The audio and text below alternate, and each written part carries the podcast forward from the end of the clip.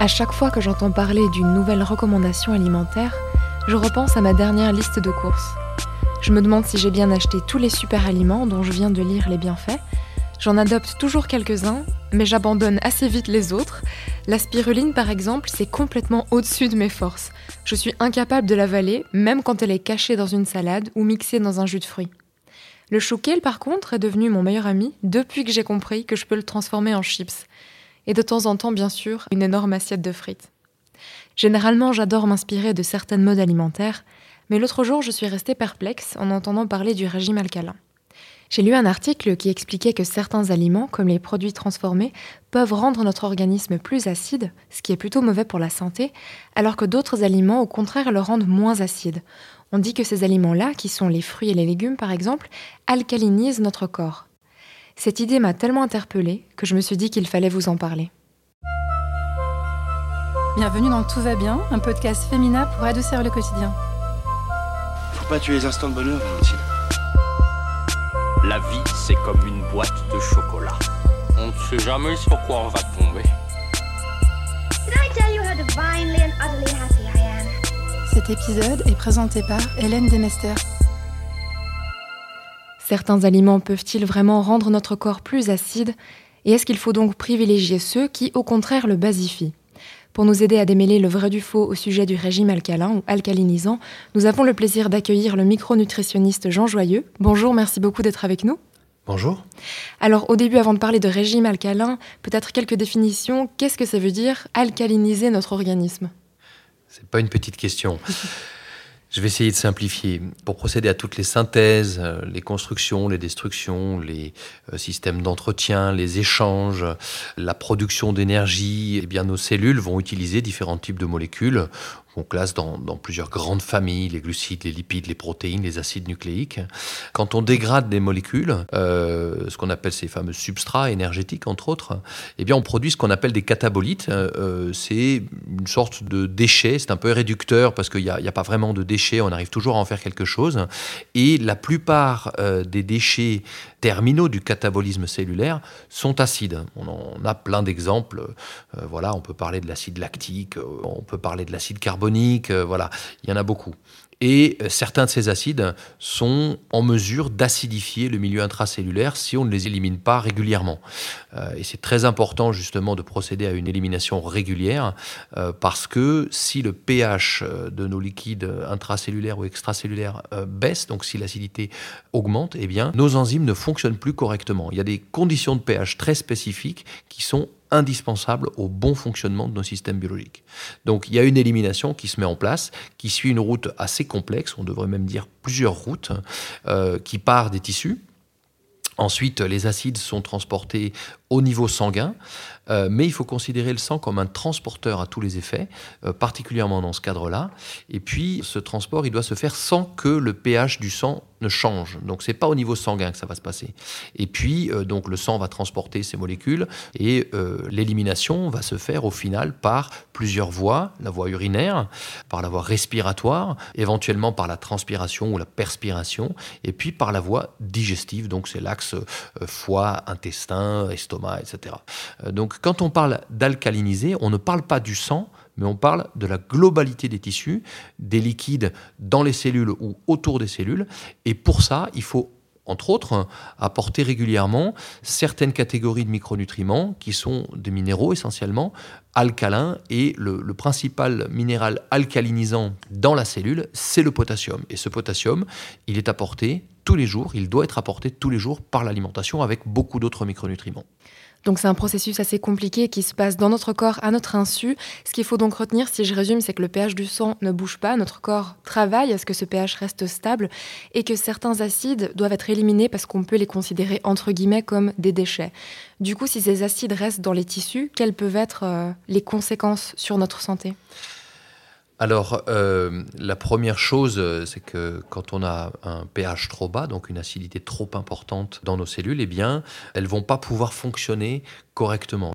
Euh, et tout ça peut avoir des conséquences globales euh, qui sont pas vraiment spécifiques d'un groupe de pathologies précis. Il n'y a pas une pathologie de l'acidose des tissus. On devrait plutôt considérer que ça va dégrader progressivement le terrain biologique d'un patient et augmenter le risque d'apparition de certaines pathologies. Donc c'est des choses assez simples au départ.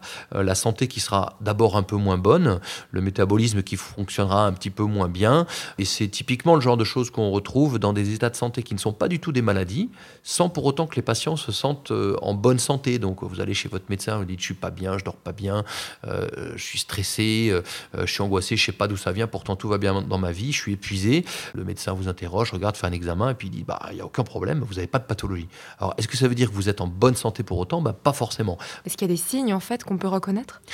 Oui, il y en a beaucoup, ils sont assez nombreux et en même temps ce ne sont pas des signes spécifiques, mais les plus fréquemment retrouvés sont des signes souvent avec une, orientation ostéo-articulaire parce que la baisse du pH de ces tissus périphériques, donc je le répète, on, ne voit rien au niveau sanguin, mais vraiment strictement rien, est euh, favorable à une sorte de durcissement ou d'augmentation de la densité des tissus, donc ils sont moins élastiques. Donc on aura plus, euh, par exemple, de douleurs musculaires chroniques. Ça peut ressembler un peu aux courbatures, même si les courbatures sont plus d'origine inflammatoire qu'uniquement acide.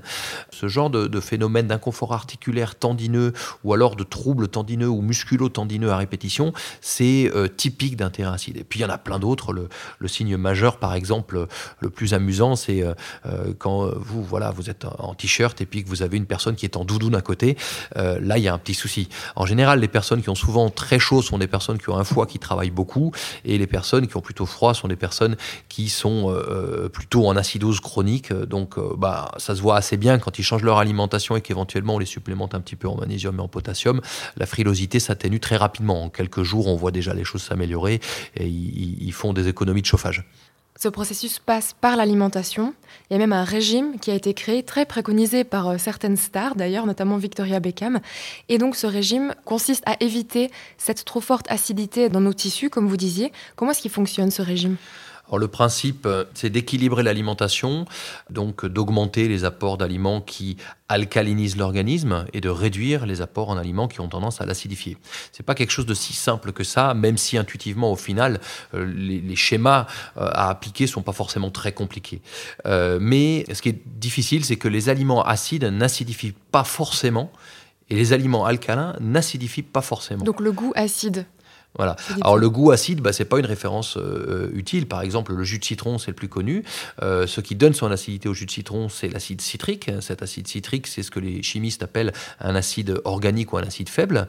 Et c'est un acide qui normalement euh, est tellement faiblement acidifiant qu'il a même carrément un effet alcalinisant. Donc c'est pas parce que ça a un goût acide qu'on aura forcément un effet acidifiant. Il y a plein d'autres exemples comme ça. Le petit goût acidulé d'un yaourt ou d'une choucroute lactofermentée, bah là c'est de l'acide lactique, dans d'autres cas ça peut être euh, des acides maliques, dans le cas du, vinaigre de pomme, eh bien ce sont là encore des acides organiques qui ne sont pas du tout acidifiants. Donc le goût acide n'est pas une référence qui fonctionne. Alors juste avant d'aller plus loin, je pense que c'est bien de rappeler que ce phénomène fait souvent débat. Est-ce qu'il est scientifiquement prouvé ou est-ce qu'il s'agit d'une supposition pour le moment? Alors, classiquement, euh, on n'observe pas la nutrition sous un angle de vue focalisé sur l'équilibre acido-basique, mais sous d'autres angles, le côté métabolique, le côté énergétique, le côté inflammatoire, immunomodulateur. Et l'équilibre acide-base, il est quasiment compris dans le pactage quelque part. Euh, donc on se focalise sur d'autres priorités parce que tout simplement on sait que l'organisme se défend. La preuve, on a des personnes qui sont en acidose chronique depuis très très longtemps au niveau des tissus, pas au niveau sanguin, euh, et puis qui arrivent très bien à survivre et qui vivent parfois assez âgés sans problème particulier. Donc ça n'est pas quelque chose de pathologique et d'immédiatement dangereux. Ça dégrade simplement les capacités biologiques et ça nous ralentit un petit peu sur, sur différents points euh, voilà. Mais par contre, comme j'ai pu l'évoquer rapidement, eh bien, on sait depuis très très longtemps que euh, les excès de sodium et les carences en potassium sont très nocifs euh, pour la santé et qu'ils sont parmi les responsables majeurs de l'hypertension artérielle, qui est un facteur de risque absolument colossal des maladies cardiovasculaires et neurovasculaires. Donc là, bah, on n'est même plus en train de parler d'équilibre acido-basique, on est en train de parler de la santé globale et du risque pathologique qui est beaucoup plus immédiat que le terrain acide. Alors quels sont des exemples d'aliments qui euh, basifient notre organisme? Je dirais, si on prend un petit peu de recul sur cette histoire, c'est un constat assez simple hein, qu'on retrouve depuis très longtemps dans la littérature scientifique. On a une consommation d'aliments euh, qui s'est fortement dégradée sur les 50-70 dernières années. On consomme beaucoup trop de produits animaux, beaucoup trop de produits raffinés, transformés, ultra transformés, des cuissons trop agressives, trop longues, et on consomme pas assez de ces végétaux frais euh, de saison qu'on mange un petit peu en crudité, éventuellement pas trop etc. Euh, et on se rend compte que euh, si on a une alimentation qui donne la part belle, la majorité même aux aliments frais de saison, et qu'on réduit les produits animaux, eh bien, on a des apports en éléments alcalins qui sont beaucoup plus efficaces, tout simplement parce que euh, on a besoin, par exemple, de plusieurs grammes de potassium par jour pour avoir un bon équilibre acido-basique. Eh bien, ce potassium-là, dans les produits animaux, il y en a extrêmement peu. Vous en trouverez quelques centaines de milligrammes, ça va s'arrêter là. Par contre, vous allez le surconsommer parce que, comme euh, les régimes hyperprotéinés d'ailleurs, provoquent une excrétion urinaire de minéraux, de calcium, de potassium, de magnésium. Euh, donc c'est là qu'on va reconnaître cette, cette, acidose provoquée par une alimentation trop carnée. Donc euh, pour apporter davantage de potassium, ben, la première chose à faire, c'est pas de se supplémenter, c'est de consommer davantage de fruits et légumes, d'herbes aromatiques, d'herbes fraîches, de choses comme ça, ces végétaux qui tous, absolument tous, il n'y a pas que la banane qui contient beaucoup de potassium, tous les fruits et légumes en contiennent. Et si on est cette personne qui a toujours une doudoune alors que tout le monde est en t-shirt ou si on reconnaît euh, certains de ses symptômes, qu'est-ce que vous conseilleriez? Est-ce qu'il faut pendant une période de temps éliminer les aliments qui ont tendance à acidifier nos tissus alors c'est quelque chose euh, de complexe, on ne peut pas répondre de manière absolue pour tout le monde de la même façon. Une première chose à faire, c'est faire le point sur les habitudes alimentaires de la personne pour euh, euh, vraiment comprendre si c'est vraiment l'alimentation qui est à l'origine de ça, parce que c'est pas le seul élément.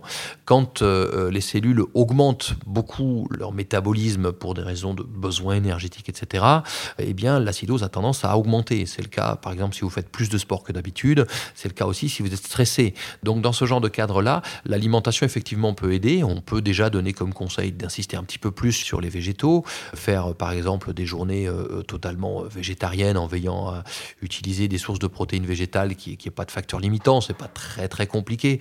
Donc ça peut être une première chose. Et puis éventuellement euh, utiliser des supplémentations, ça peut être euh, une aide intéressante, une petite béquille pendant trois semaines, un mois, éventuellement, rarement plus.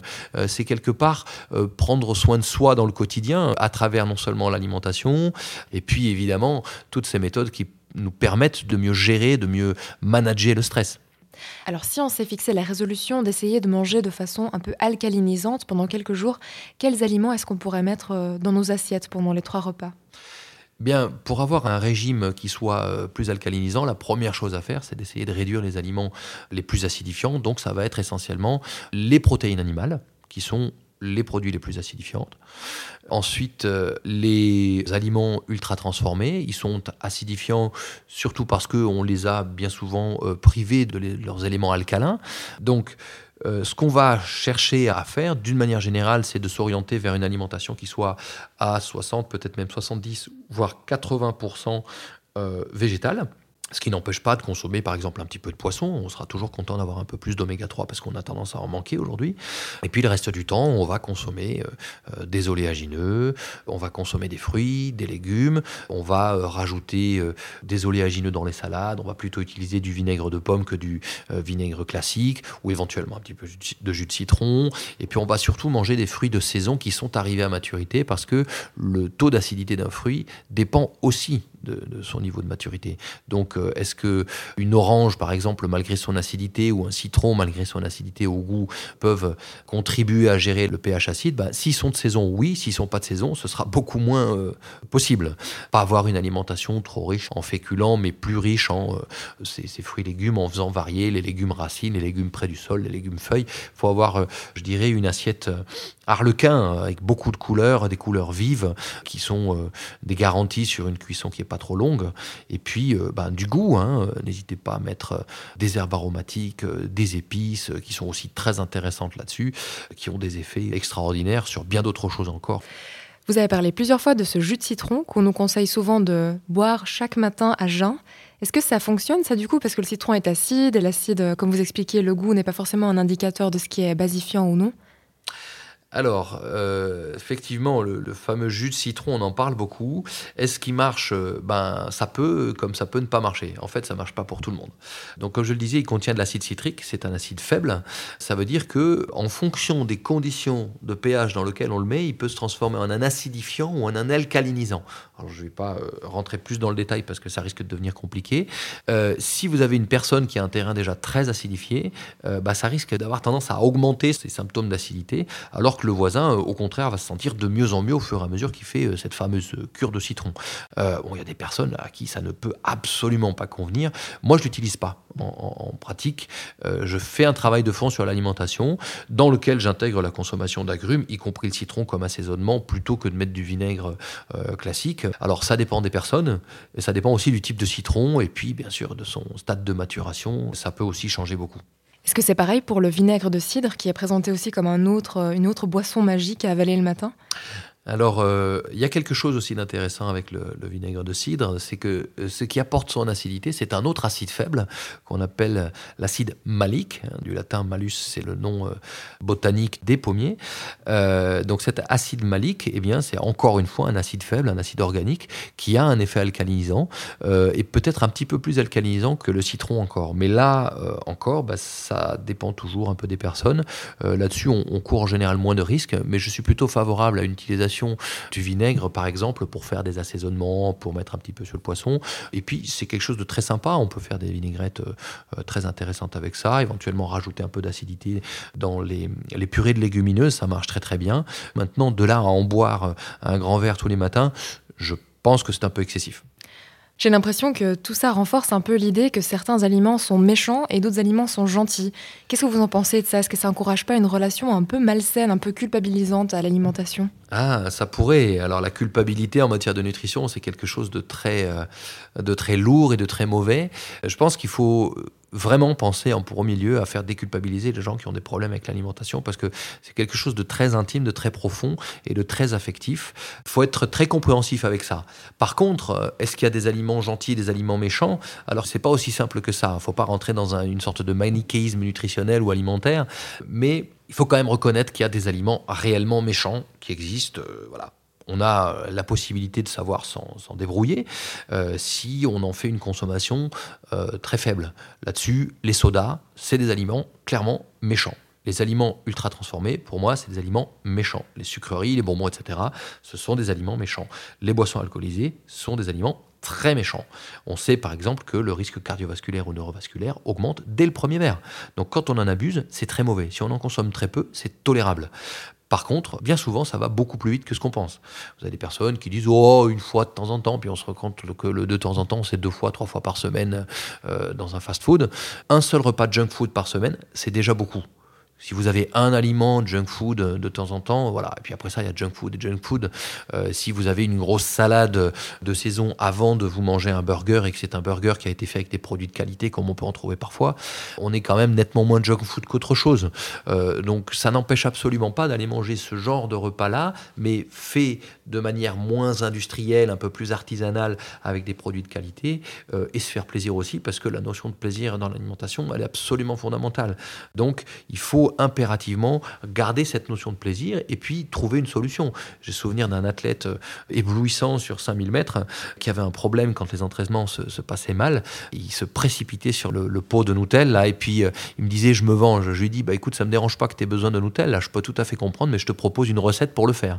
Donc bah on, retourne un peu la chose et on essaie de retrouver du plaisir un peu différemment. La sagesse euh, réside dans une grande diversité, une orientation alimentaire qui garde un pH bien équilibré, c'est une alimentation qui fait revenir les végétaux à tous les repas de façon absolument systématique. Pour quitter un instant la thématique de l'alimentation, est-ce qu'il y a d'autres habitudes qui peuvent contribuer à désacidifier notre organisme?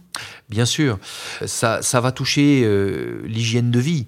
C'est très important, euh, justement, quand on a conscience que le stress est en mesure d'acidifier énormément l'organisme, que euh, le fait d'utiliser ces techniques qui nous permettent de manager, de tenir en règne littéralement notre stress, eh bien, vont nous aider à moins nous acidifier. Bah, il peut y avoir des techniques comme la cohérence cardiaque, comme euh, cette fameuse méditation de pleine conscience. Les techniques euh, qui se rapprochent de ça, bah, on en retrouve dans le yoga, dans la sophrologie des techniques de respiration qui peuvent aider justement à mieux résister au stress et à réduire cette tendance à l'acidification. Et puis il y a des choses toutes simples comme le fait d'aller prendre l'air, les loisirs créatifs, euh, la musique, la détente, ce qui nous apaise un peu intérieurement. Et puis l'activité physique, mais une activité physique d'intensité modérée. Je vous disais tout à l'heure qu'il euh, y a une partie de l'acidité qui s'élimine par voie respiratoire. Bah justement, en augmentant la fréquence respiratoire, la fréquence cardiaque, on va favoriser le transport par le sang de ces métabolites acides et on va favoriser leur élimination par voie respiratoire. Donc si vous allez vous aérer, faire un petit footing, un petit peu de vélo, une promenade au grand air, une petite randonnée tranquille, on fait fonctionner la pompe cardiaque et les poumons, on transpire un petit peu, ben, ça va nous faire éliminer de l'acidité, plein d'autres choses encore. Le tout, c'est de garder des niveaux d'intensité qui soient quand même assez tranquilles, parce que si on monte dans de très fortes on a des effets non seulement acidifiants, mais aussi euh, pro-inflammatoire. Hein. ça génère de l'inflammation quand on est aux intensités maximales. Et alors, ce genre d'intensité, on, l'utilise aussi avec des athlètes de haut niveau, et ça s'appelle la récupération active. Alors, si on n'a pas un cardiofréquence-mètre pour mesurer euh, euh, le niveau d'activité, bah, c'est très simple. Hein. Il faut avoir une intensité d'activité sportive ou d'activité physique qui permette de discuter, donc de parler, mais pas de chanter. Euh, donc on parle avec un petit peu de difficulté, mais chanter, c'est pas possible. Donc on est sur une intensité moyenne. Voilà, on n'est pas sur un essoufflement vraiment très important. Et pour terminer, est-ce que vous auriez un conseil à donner à nos auditeurs en termes d'alimentation? En termes d'alimentation, c'est très difficile de me demander de donner un seul conseil isolé. Euh, J'y arriverai pas, j'aurais du mal à trouver ça cohérent, mais je vais essayer de vous en donner au moins deux. Euh, alors, je le répète, hein, puisque je l'ai déjà dit, mais c'est important de répéter les choses. Mangez beaucoup plus de végétaux frais de saison et faites en sorte que ce soit au minimum la moitié de votre alimentation, idéalement, euh, voilà 70%, peut-être un peu plus parfois. Vous pouvez avoir euh, euh, aussi une, journée végane par semaine, peut-être deux, si, si, si, ça vous plaît. C'est aussi intéressant d'un point de vue écologique. Euh, la précaution à prendre, quand je dis de manger plus de végétaux frais de saison, c'est d'augmenter progressivement parce que surtout si vous partez de zéro, votre microbiote intestinal et votre intestin vont avoir du mal à s'adapter si vous y allez trop vite. donc faites ça progressivement. Et puis, bah, utilisez de bonnes huiles, hein, parce que les bonnes graisses, ça apporte du goût. voilà, donc des huiles de colza, d'olive, de noix, non raffinées, bien colorées euh, pour euh, l'assaisonnement parce que ça donne du goût. Voilà, j'ai complètement raté mon truc puisque j'ai donné trois conseils au lieu de deux, euh, alors qu'on m'en demandait un, mais écoutez, c'est cadeau. Merci beaucoup Jean Joyeux pour ces trois conseils ainsi que pour toutes vos réponses données dans cet épisode. Avec grand plaisir. Et merci à tous nos auditeurs et auditrices pour votre écoute. On espère que cet épisode vous aura aidé à mieux comprendre les principes de l'alcalinisation et peut-être à chasser quelques idées reçues. On se retrouve mercredi prochain dans un nouvel épisode de Tout va bien. D'ici là, prenez soin de vous. À bientôt.